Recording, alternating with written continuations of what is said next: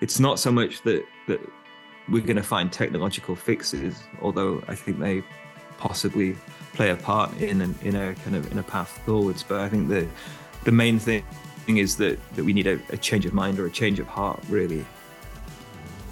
You know, we're kind of designing these spaces to be to allow people to step in and kind of get a sense of a potential future. But I think we, what we weren't ex- experiencing, we weren't expecting, was that, that the, the effect that that would have on us and our own thinking. You know, it's it's not so much like a um, a formula that will result in a given ends, but more a kind of a process of mutual discovery. Hello and welcome to the Coconut Thinking Podcast. I'm your host Benjamin Freud, and today's guest is John Ardern. John is a designer, artist, and technologist. He's the co-founder and director of Superflux, where he develops long-term vision and strategy for the studio, alongside constant and deliberate prototyping and material investigation. For the past 14 years, John has developed pioneering design technology and foresight projects and exhibitions and received critical acclaim, awards, and press internationally. His work has been exhibited at the MoMA in New York, at the Victoria and Albert Museum in London, and in numerous other spaces of learning and culture. Now, this is a conversation that takes on two directions that hopefully will be interesting to our listeners. The first is looking at what Superflux does from a post humanist lens. Now, they don't necessarily call themselves post humanist, but the fact that they try to decenter the human, try to think beyond the species of the human, will really bring some insights into post humanism. But even if we don't want to go towards those esoteric philosophical ends, there's so much to learn here about design and experience and designing learning experience for all learners, working with materials, how learners are transformed through these experiences and how the designer is equally transformed in these experiences. There's a lot with the imagination that plays, a lot of innovative use of technologies, and simply just a different approach at creating experiences to shift mindsets, which is what Superflux is intending to do with some of their design and artwork. Check out our website, www.coconut-thinking.design Check out Intrepid Ed News, www.intrepidednews.com. And we look forward to your comments. And I'll leave space for my conversation with John. Hi, John. I'm really excited to have you on the Coconut Thinking podcast. I came across uh, an article uh, from you that uh, talked a little bit about your work and really curious to learn about what you do, what uh, Superflux do, and specifically blending this, this idea of art and nature and, and how you have brought in or, or bringing in the non-human world and really challenging what's being done out there, but also how people respond to some of the work that you're doing and, and, and how you respond to the world uh, that we're facing. First, I'll ask you the question that we ask all our guests. Who are you and what story do you want to tell? Um, so I guess in terms of kind of autobiographic lines, I always I always struggle with that. I always kind of sends me off down a million paths of, of, of what who I am and and what led me to this place. But um, yeah, just as a kind of overview, um, my name is uh, John Ardern. I was born uh, 44 years ago uh, in the north of England, in a small town called Lancaster. It's kind of on the edge of the the Lake District and the Forest of Bowland and these kind of uh, national parks. Um, that was kind of a big part of my growing up was kind of spending time in nature and going on walks and camping and things. Um, yeah i now live in london. I've been here for uh, probably 22 years now. Um, i've got a 10 year old son. And i run a, uh, a, a, a design studio with my wife and anab jain so I, I, want to get into this idea of the design studio that you have, and, and specifically the, the, the approach that you that you bring to it. Uh, but before I'll ask you, and, and you're you're not from the education world, who are many of the people that we talk to. So this is why your perspective would be so valuable as we open up the conversation. How do you define learning? I could approach that from two ways. I'm I'm very dyslexic, um, so school was always a kind of a bit of a challenge, um, but also super curious as well. So I've kind of I've always defined my learning as as kind of engagement with the world, um, with sort of observation, seeing how things work, trying to get that kind of gestalt view. That seems to be when things click, when I can place them within a bigger context and see how they kind of connect into other worlds. And then it's also always been about doing for me, um, making, playing, exploring, putting things together, you know, kind of uh, seeing where things work and where things fail. Um, so it's yeah, it, it's about a kind of an embodied exploration of the world, I'd guess, um, as opposed to the kind of more atomistic kind of traditional education system where you're kind of rote taught, you know, kind of facts that exist in in a separation. I always had trouble kind of digesting that and finding meaning in that. Whereas the more kind of experimental and and and kind of embodied learning was something that's kind of resonated with me and, and has become a practice within our design studio as well. And, and, a lot of the literature out there, or some of the literature for the people in the psycho chamber, is about that embodied learning. The fact that it is uh, the mind is not the brain; it's it's a full body experience, and even the social piece of it as well. Uh, I, I am going to leave that thread hanging a little bit. Maybe we can pick it up in, in just a moment. But what I'm really want to get to the heart at immediately is the design studio and specifically how you bring in the non-human world or non-human perspectives. And I want to juxtapose that. I want to counter that or or or, or maybe create some kind of um, dichotomy, but uh, maybe not the right word, but some kind of, of contrast with this idea of human centered design, which seems to be the big thing out there. Oh, it's human centered design. How how does Superflux work with that, against that, in, in complementarity with that? What's your position on on on on these things, if any at all? So yeah, we've been running Superflux for coming up on 13 years now. Um, and we started out quite focused on technology. We've always looked at the future. It's always been a, a studio that's focused on the future and big, big influences. And that started with looking at technologies and how they uh, coexist and kind of breed with one another and how how they were shaping the world. Um, but over time, that that view expanded. We were looking at big trends, things that were really influencing us, and then that kind of led us into climate and environment. Um, and then recently, we've yeah, we've been very focused on the more than human world and what it might mean to um, what it might mean to live not just sustainably but regeneratively in the future and, and, what are the forces that that might influence that.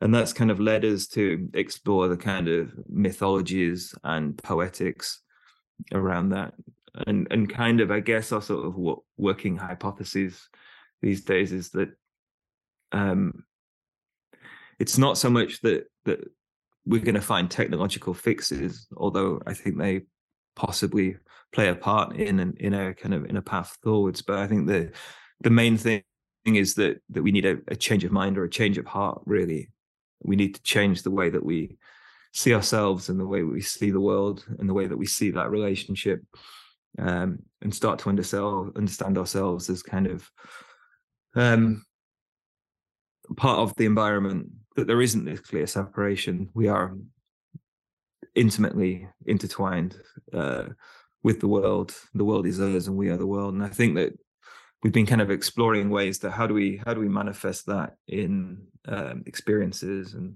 objects and environments?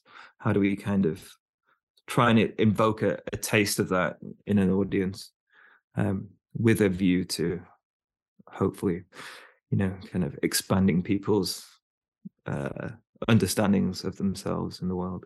So I use the word non-human. You use the word more than human, and of course, you know that separation already. I mean, there, it's not about the label, as you mentioned. There's part, there's entanglement between the two. When when we talk about more than human, what are we looking at exactly? How how does it all entangle and enmesh into one another? I mean, there are there are multiple ways of of approaching that, and we think about it in different ways. I mean, I'm quite inspired by, well, Anab's inspired by a lot of indigenous thinking, and and reads heavily, and you know is into uh, Robin Wall Kimmerer and and that side of things. For me, it's always been a bit more of a direct engagement and a kind of you know exploration of the world and also looking at science and looking at you know there's a lot of science that that that comes at it from a kind of what you might call left brain perspective that i find interesting just about how um, our bodies are in this continuous kind of exchange with the world.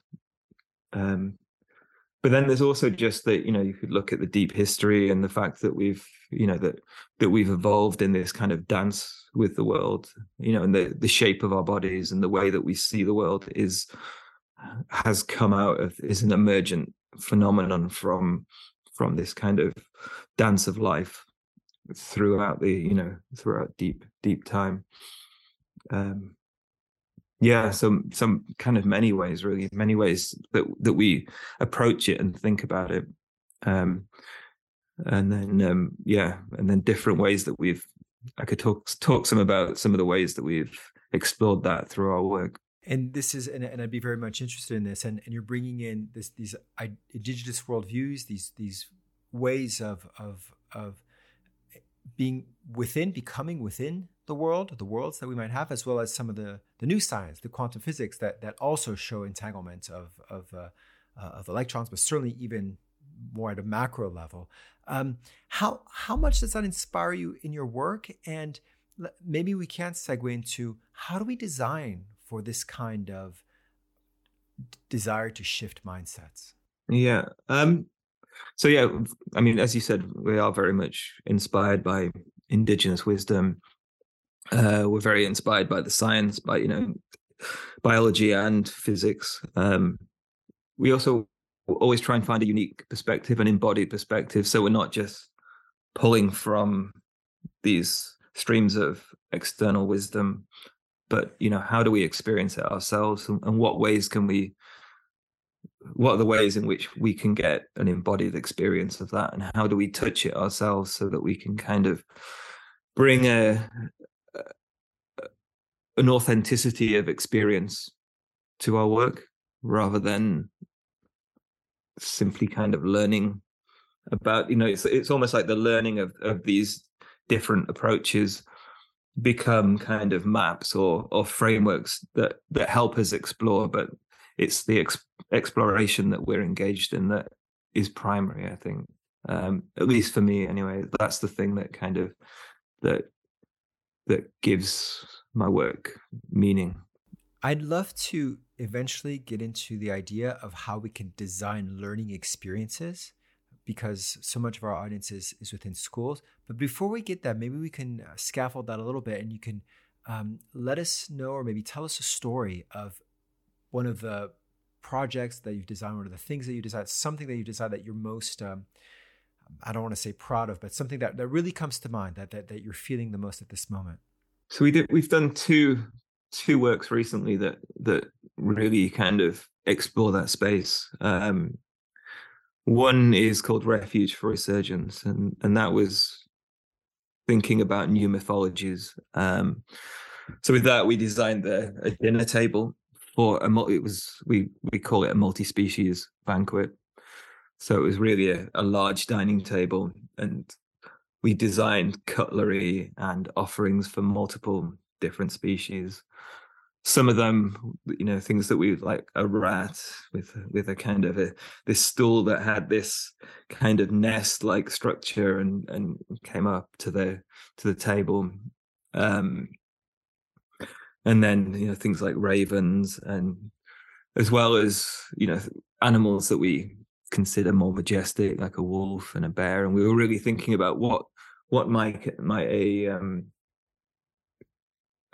a regenerative landscape be like where we kind of invite and bring back species that are part of an ecology and the table was was wasn't so much we weren't really imagining that you would necessarily have these creatures you know if, if you've got a you know some of these creatures wouldn't dine peacefully together but it was more an embodiment of of a new sensibility to the world. Um, and we kind of took that down to you know making cutlery from found bits of kind of 20th century detritus and and then like caringly kind of re re uh, combining them and, and, you know and using techniques like uh, and you know these kind of ideas of like mending with care and and reassembling these. Yeah things that would have been thrown out turning them into almost like artifacts in a ritual in a sacred ritual. Um, so then that sat at this big oak table. We found uh, an oak tree that had died naturally grown and died naturally and we turned that into this big table and that in itself was a a kind of an active embodiment because most most oak trees that are grown for furniture they're grown the the limbs are cut from them they're kind of made to grow quickly and straight whereas this had kind of grown naturally it was the wood was ridiculously hard. It was just it, with blunt tools inst- almost in, instantly and the the grain flows everywhere. But there's a but you can kind of see it in the table when it's finished. You can you know you can see this kind of flow of life that's kind of embodied in this in this table. So it became almost like a you know a practice in itself working with this material that isn't it's a non-standard material. You can't just kind of stick it through a plane and you know you're having to use hand tools you're having to um you know kind of work with with the tree as it presents itself. Um so that was yeah that was presented as, a large dining table with these place places each plate had a, an image of the animal itself but it also was the animal was set within a context that told a story of kind of a move from our current world of a kind of quite hubristic and arrogant relationship with nature through a period of of um, turmoil and then into a kind of a more regenerative future. And at the head of the table we had a large um, window view that was of a it was three panels um, that were that was actually made with three uh, high resolution screens and and that created this this window view out on a, a, a reimagined city that was kind of growing out of the detritus of of of a, of a city of today but it's being re uh, reimagined and reworked and made a place that that is suitable for all life forms and all all species to kind of to live in harmony with with one another so that was kind of that was how we approached that was that was one approach and then visitors would obviously come in they explore the the story on the table they explore the materiality of the of the of the um of the piece of the and then there's this view that gives this kind of view out onto the world and a larger context um and then I could talk briefly about another project that was called Invocation for Hope. Um, with that, we worked with the forestry department in Austria. The, the piece was shown at the uh, Museum of Applied Art in uh, Austria, and it was I don't remember how many trees we ended up using, but it was it was I think it was 400 uh, trees that were destroyed in a forest fire just outside of of um, of Vienna and um, we brought those into the gallery. So it was a it was a kind of monocultured uh, forest of, of burnt trees and rock and kind of quite desolate. But then leading into the middle of that, there was a uh, we had a, a, regenerative forest actually growing in the MAK. So we we had trees and we had um, a soundscape of of species, and then in the center of that there was a pool.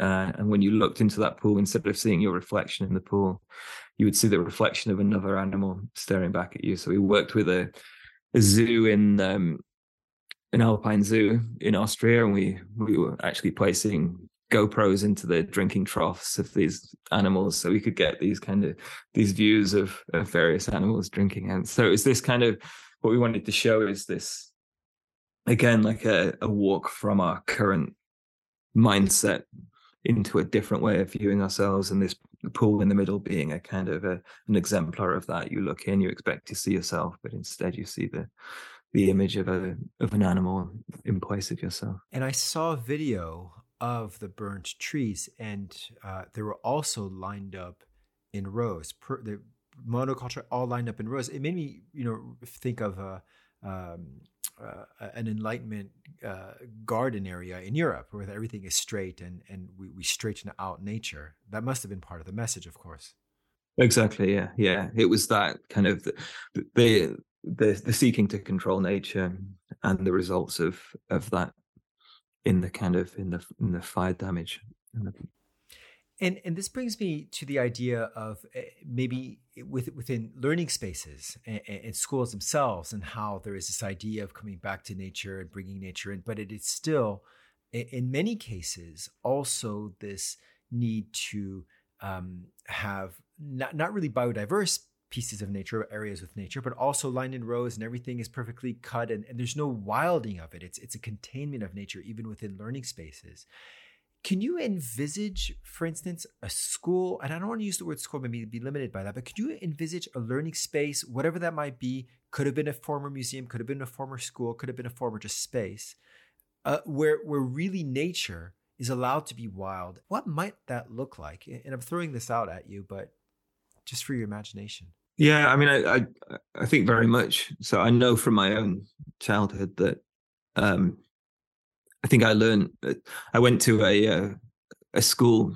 Lancaster's quite a small city, and I ended up going to a a school just you know a few miles outside of that that was um, in the Forest of Bowland, a place called the Forest of Bowland, and there there was a small. I was really lucky in a way, but there was a there was a small woodland, old woodland that was kind of off to the side of the school, and in the summer we were allowed to play in there and when I think back to that experience, that's what I remember is is you know is is that that kind of whatever it was an hour an hour and a half a day in the summer months of of being in that forest and of playing with friends and building dens and and kind of you start to kind of learn a, learn the rhythms of nature. You start to learn uh, the materiality of the of the trees and the and the environment that you're playing in.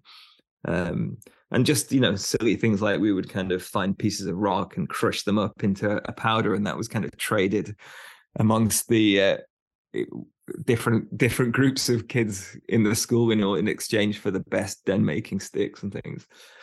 And it was all you know on the surface quite kind of silly and not so kind of um you know like I, I guess a teacher could look at it and, and and not see it as productive. But actually i think there was a lot to be learned from that you know from the kind of materiality of of the rocks and the different kind of different rocks and the and the and the um and the you know what what made a good den you know what sticks and wood was good for kind of for den making through to kind of you know how do you kind of engage in in in exchange of these things in a self-organizing and respectful manner? Um and work out disagreements away from you know a teacher kind of telling you how you should act you're kind of hidden in this world. So very much i could see that working. Um and i think in in london there's there's a little bit of a, a movement for forest schools um where people are, are kind of going into a woodland and they're teaching in that woodland. Um but obviously it's in it's within a city, so it's mostly kind of managed woodland.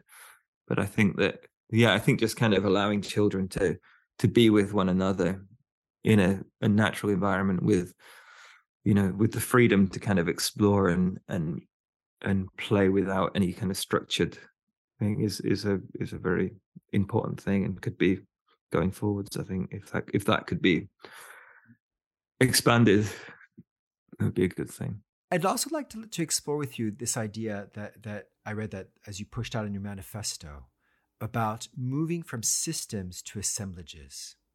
And oftentimes we think about systems already being a, a cure, an improvement, a different ways of thinking, whatever we want to use, over linear thinking. Living systems, even more so than just systems. But where, where do assemblages what what is the the transition of going from systems to assemblages? For me, I think that systems still tend to there's still a sense of a top down understanding there's a top down kind of a control for me anyway systems imply a sense of control that that I am controlling all these parts of this thing, whereas assemblage is to me has more of a flavor of autonomy and agency within those so there is no there is no god's eye kind of human controlling you know i'm i'm or or ai or whatever it is kind of sitting on top working this thing. All these parts they have an they have their own autonomy but they are working together. They're they're they're um they're working for themselves but they're also you know part of a whole but there isn't that kind of there isn't that top down uh, point of control. And i think that that's important. I think that we need to find ways where and that's why we're talking about this kind of change of heart that it's like you know if if if you just kind of uh mandate change from above and you say you know we see it with kind of um carbon taxes and things you know it's like we we we apply these uh these rules. But if you're kind of still coming at the world from an extractive point of view you're still exclusively profit motivated then all you'll do is kind of find ways to to manifest the same old problems through uh you know kind of finding a ways around these these laws and then continuing you know in the same kind of in the same direction in the same vein. Whereas i think if you can manifest this sort of change of mind or change of heart within the actors of these assemblages then you then you'll naturally kind of um people will naturally orientate towards a more regenerative future. If you're looking at the world and you're seeing it as um, part of yourself and part of your body, you're not going to want to extract damage. You know, you're you're going to want it to be healthy and vibrant because you understand that the more vibrant, the more healthy, the more regenerative the environment around you, the more the more regenerative, the more vibrant you are. You know, there there isn't this kind of um, strict strict boundary they're not externalities they're you know you're not you're not creating profit with a few externalities that are a little troublesome you're you, you know you're damaging yourself at the expense of you know of, of a of a of a short-term gain. And and it's interesting what, what you say because you, you brought up uh, agency and and uh, i know in a lot of literature about assemblages about actor network theory and you know the fact that the, the, the non-human world even non-living things have agency.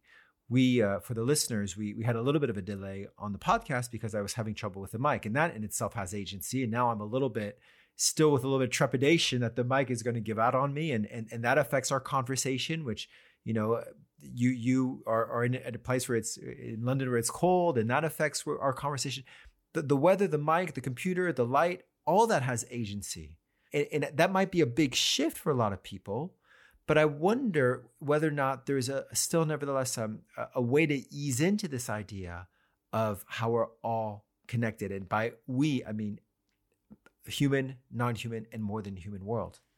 Mm-hmm. Um, yeah, I mean, for ourselves, I think we've we've arrived at this partly through our practice and partly through the work that we've been doing.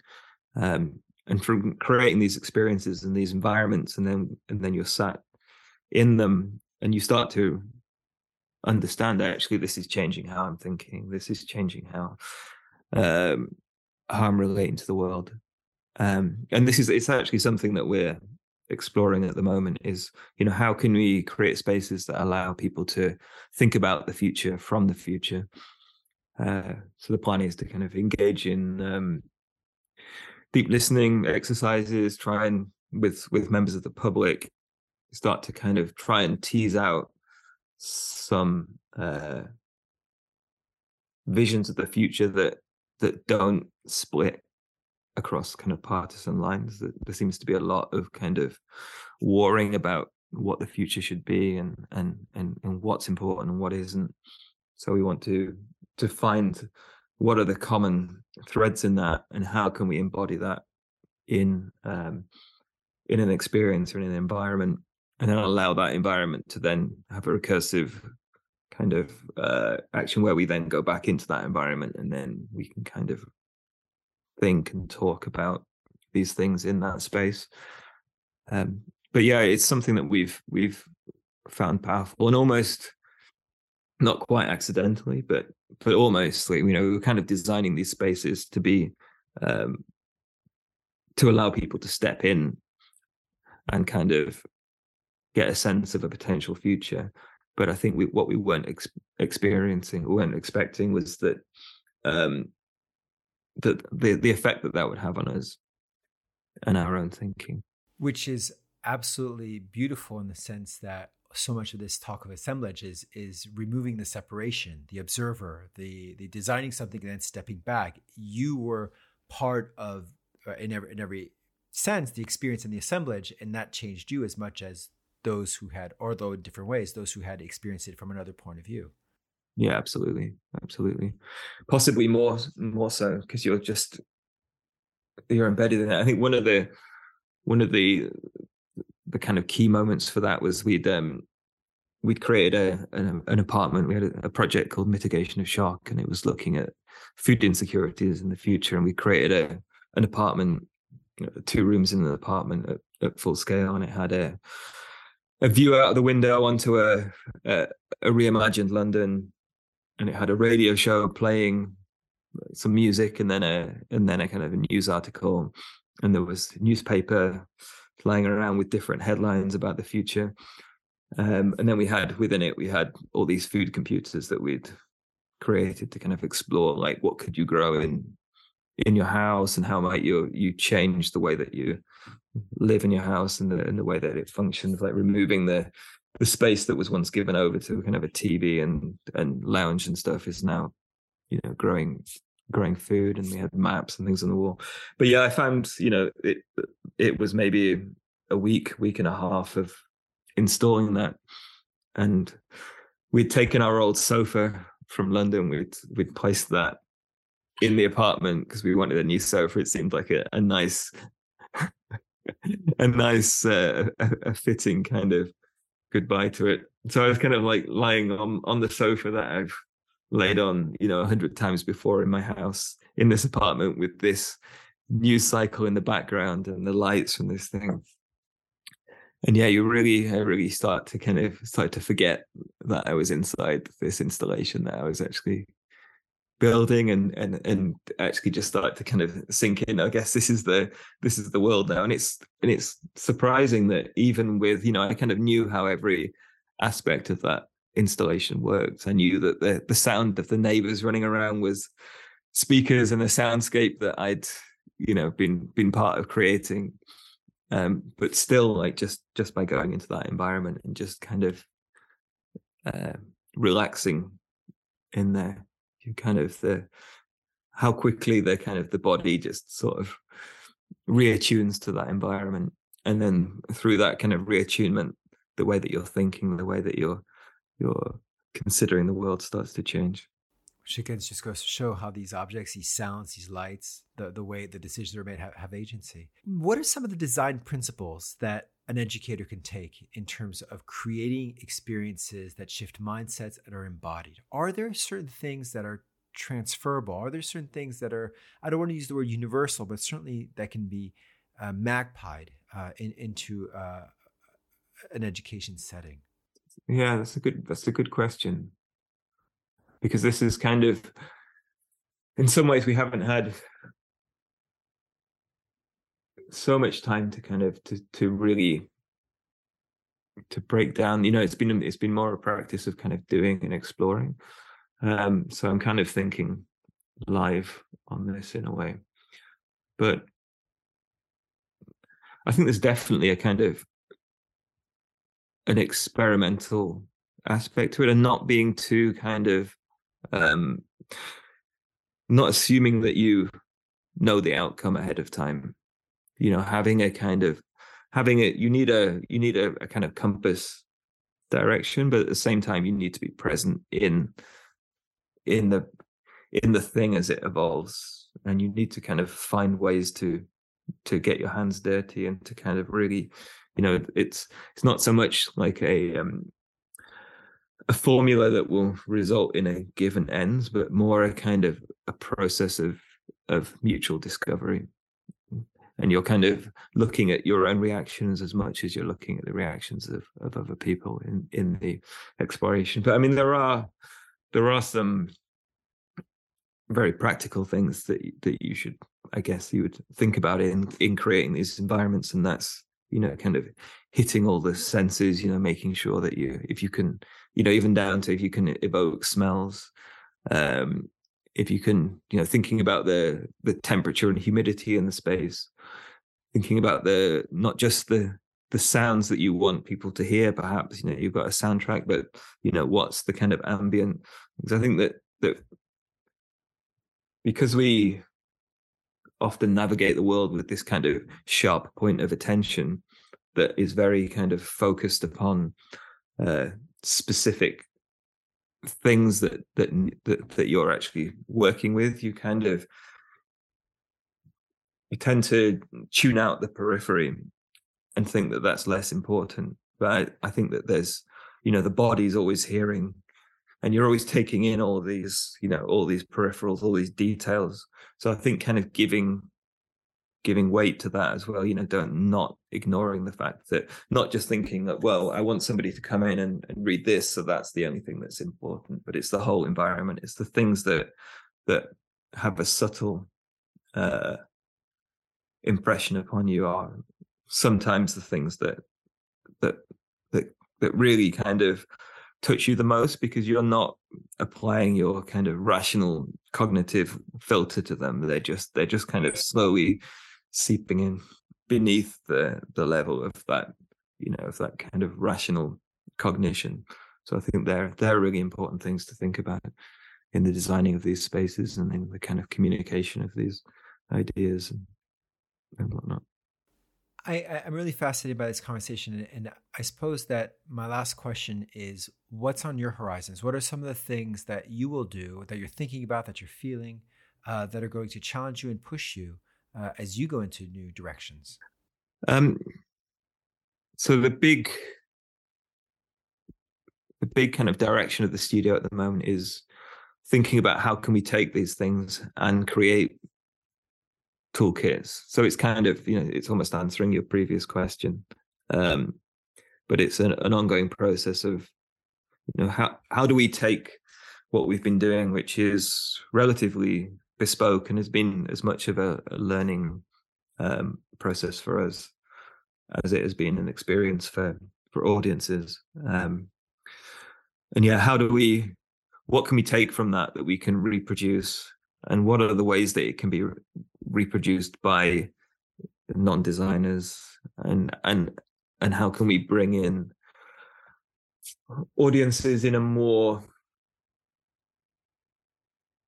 directed way i guess thinking about okay this is this is a challenge that that we want to address whether that's um, environmental or social. And yeah how can we bring things like yeah practices of deep listening circling authentic relating? How can we combine that with these environments and these environmental thinking and and, and how might that uh, help create these collective visions that that are kind of inspired and and and people can get behind from different walks of life and different political um, persuasions. So i mean that's yeah it's somewhat vague, but we're in that kind of space in the design project at the moment where it's um yeah where we're kind of figuring it out as we go but yeah that's vaguely we want to kind of tools for uh for collective imagining might be a a nice wrapper and, and i guess that goes along with what you say about maybe having a compass but meandering and walking along and finding out where we're going to be as we get there Exactly, exactly. And I think that's always a major part of the uh, a major part of the design process. And it's funny because often, you know, if you're working with clients or you're or you're applying for funding, um, you're often required to almost state the the destination before you've taken the journey. And I think that, um, yeah, that's that's always difficult, and it's kind of and it's almost like it's almost um, yeah, contrary to the whole point of the process. The process is about this process of exploration and of finding out and of and of um, yeah of meandering, as you say. But this brings up actually another question, which is this idea of problem solution. Um, and if you have a, sol- a, problem and you're trying to find a solution for it, there's a certain linearity to there. It, how, do, how do we resolve that that need? We always talk about it in terms of um, what's the term we use? Navigating a predicament.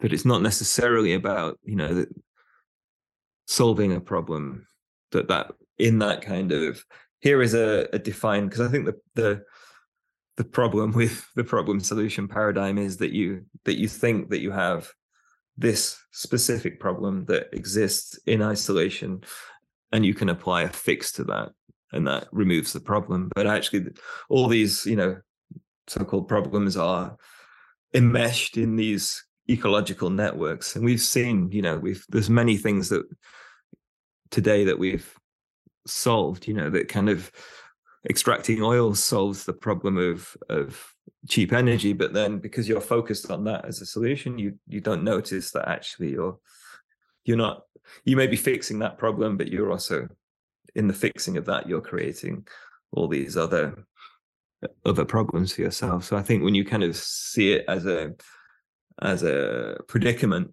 to be navigated it's a, a, potentially a more helpful frame. And then also just to think about if you are thinking about the problem just to make sure that you expand that problem space that you don't you know that there aren't there isn't a problem with externalities from the fix that that problem is enmeshed in this kind of wider relationship of of the world and social um, structures and, and things and to be cognizant of that you're not just kind of you know, pushing down that lump for it to appear in multiple other places. Well, listen, thank you very much. I really appreciate your time. This has been the Coconut Thinking Podcast. I'm your host, Benjamin Freud. Thank you so much for listening. We are in collaboration with Intrepid Ed News. Our website is www.coconut-thinking.design. Intrepid Ed News is on www.intrepidednews.com. And if you want to check out the Wiser framework, that's www.wisr.life. It's a lot of URLs. I try to give them every time. And love to see your comments and your views and connecting with us on LinkedIn. Our next episode will come uh, fairly soon. We've got a few really interesting folks to continue to open the conversation beyond school. In the meantime, look forward to hearing from you soon. Bye bye.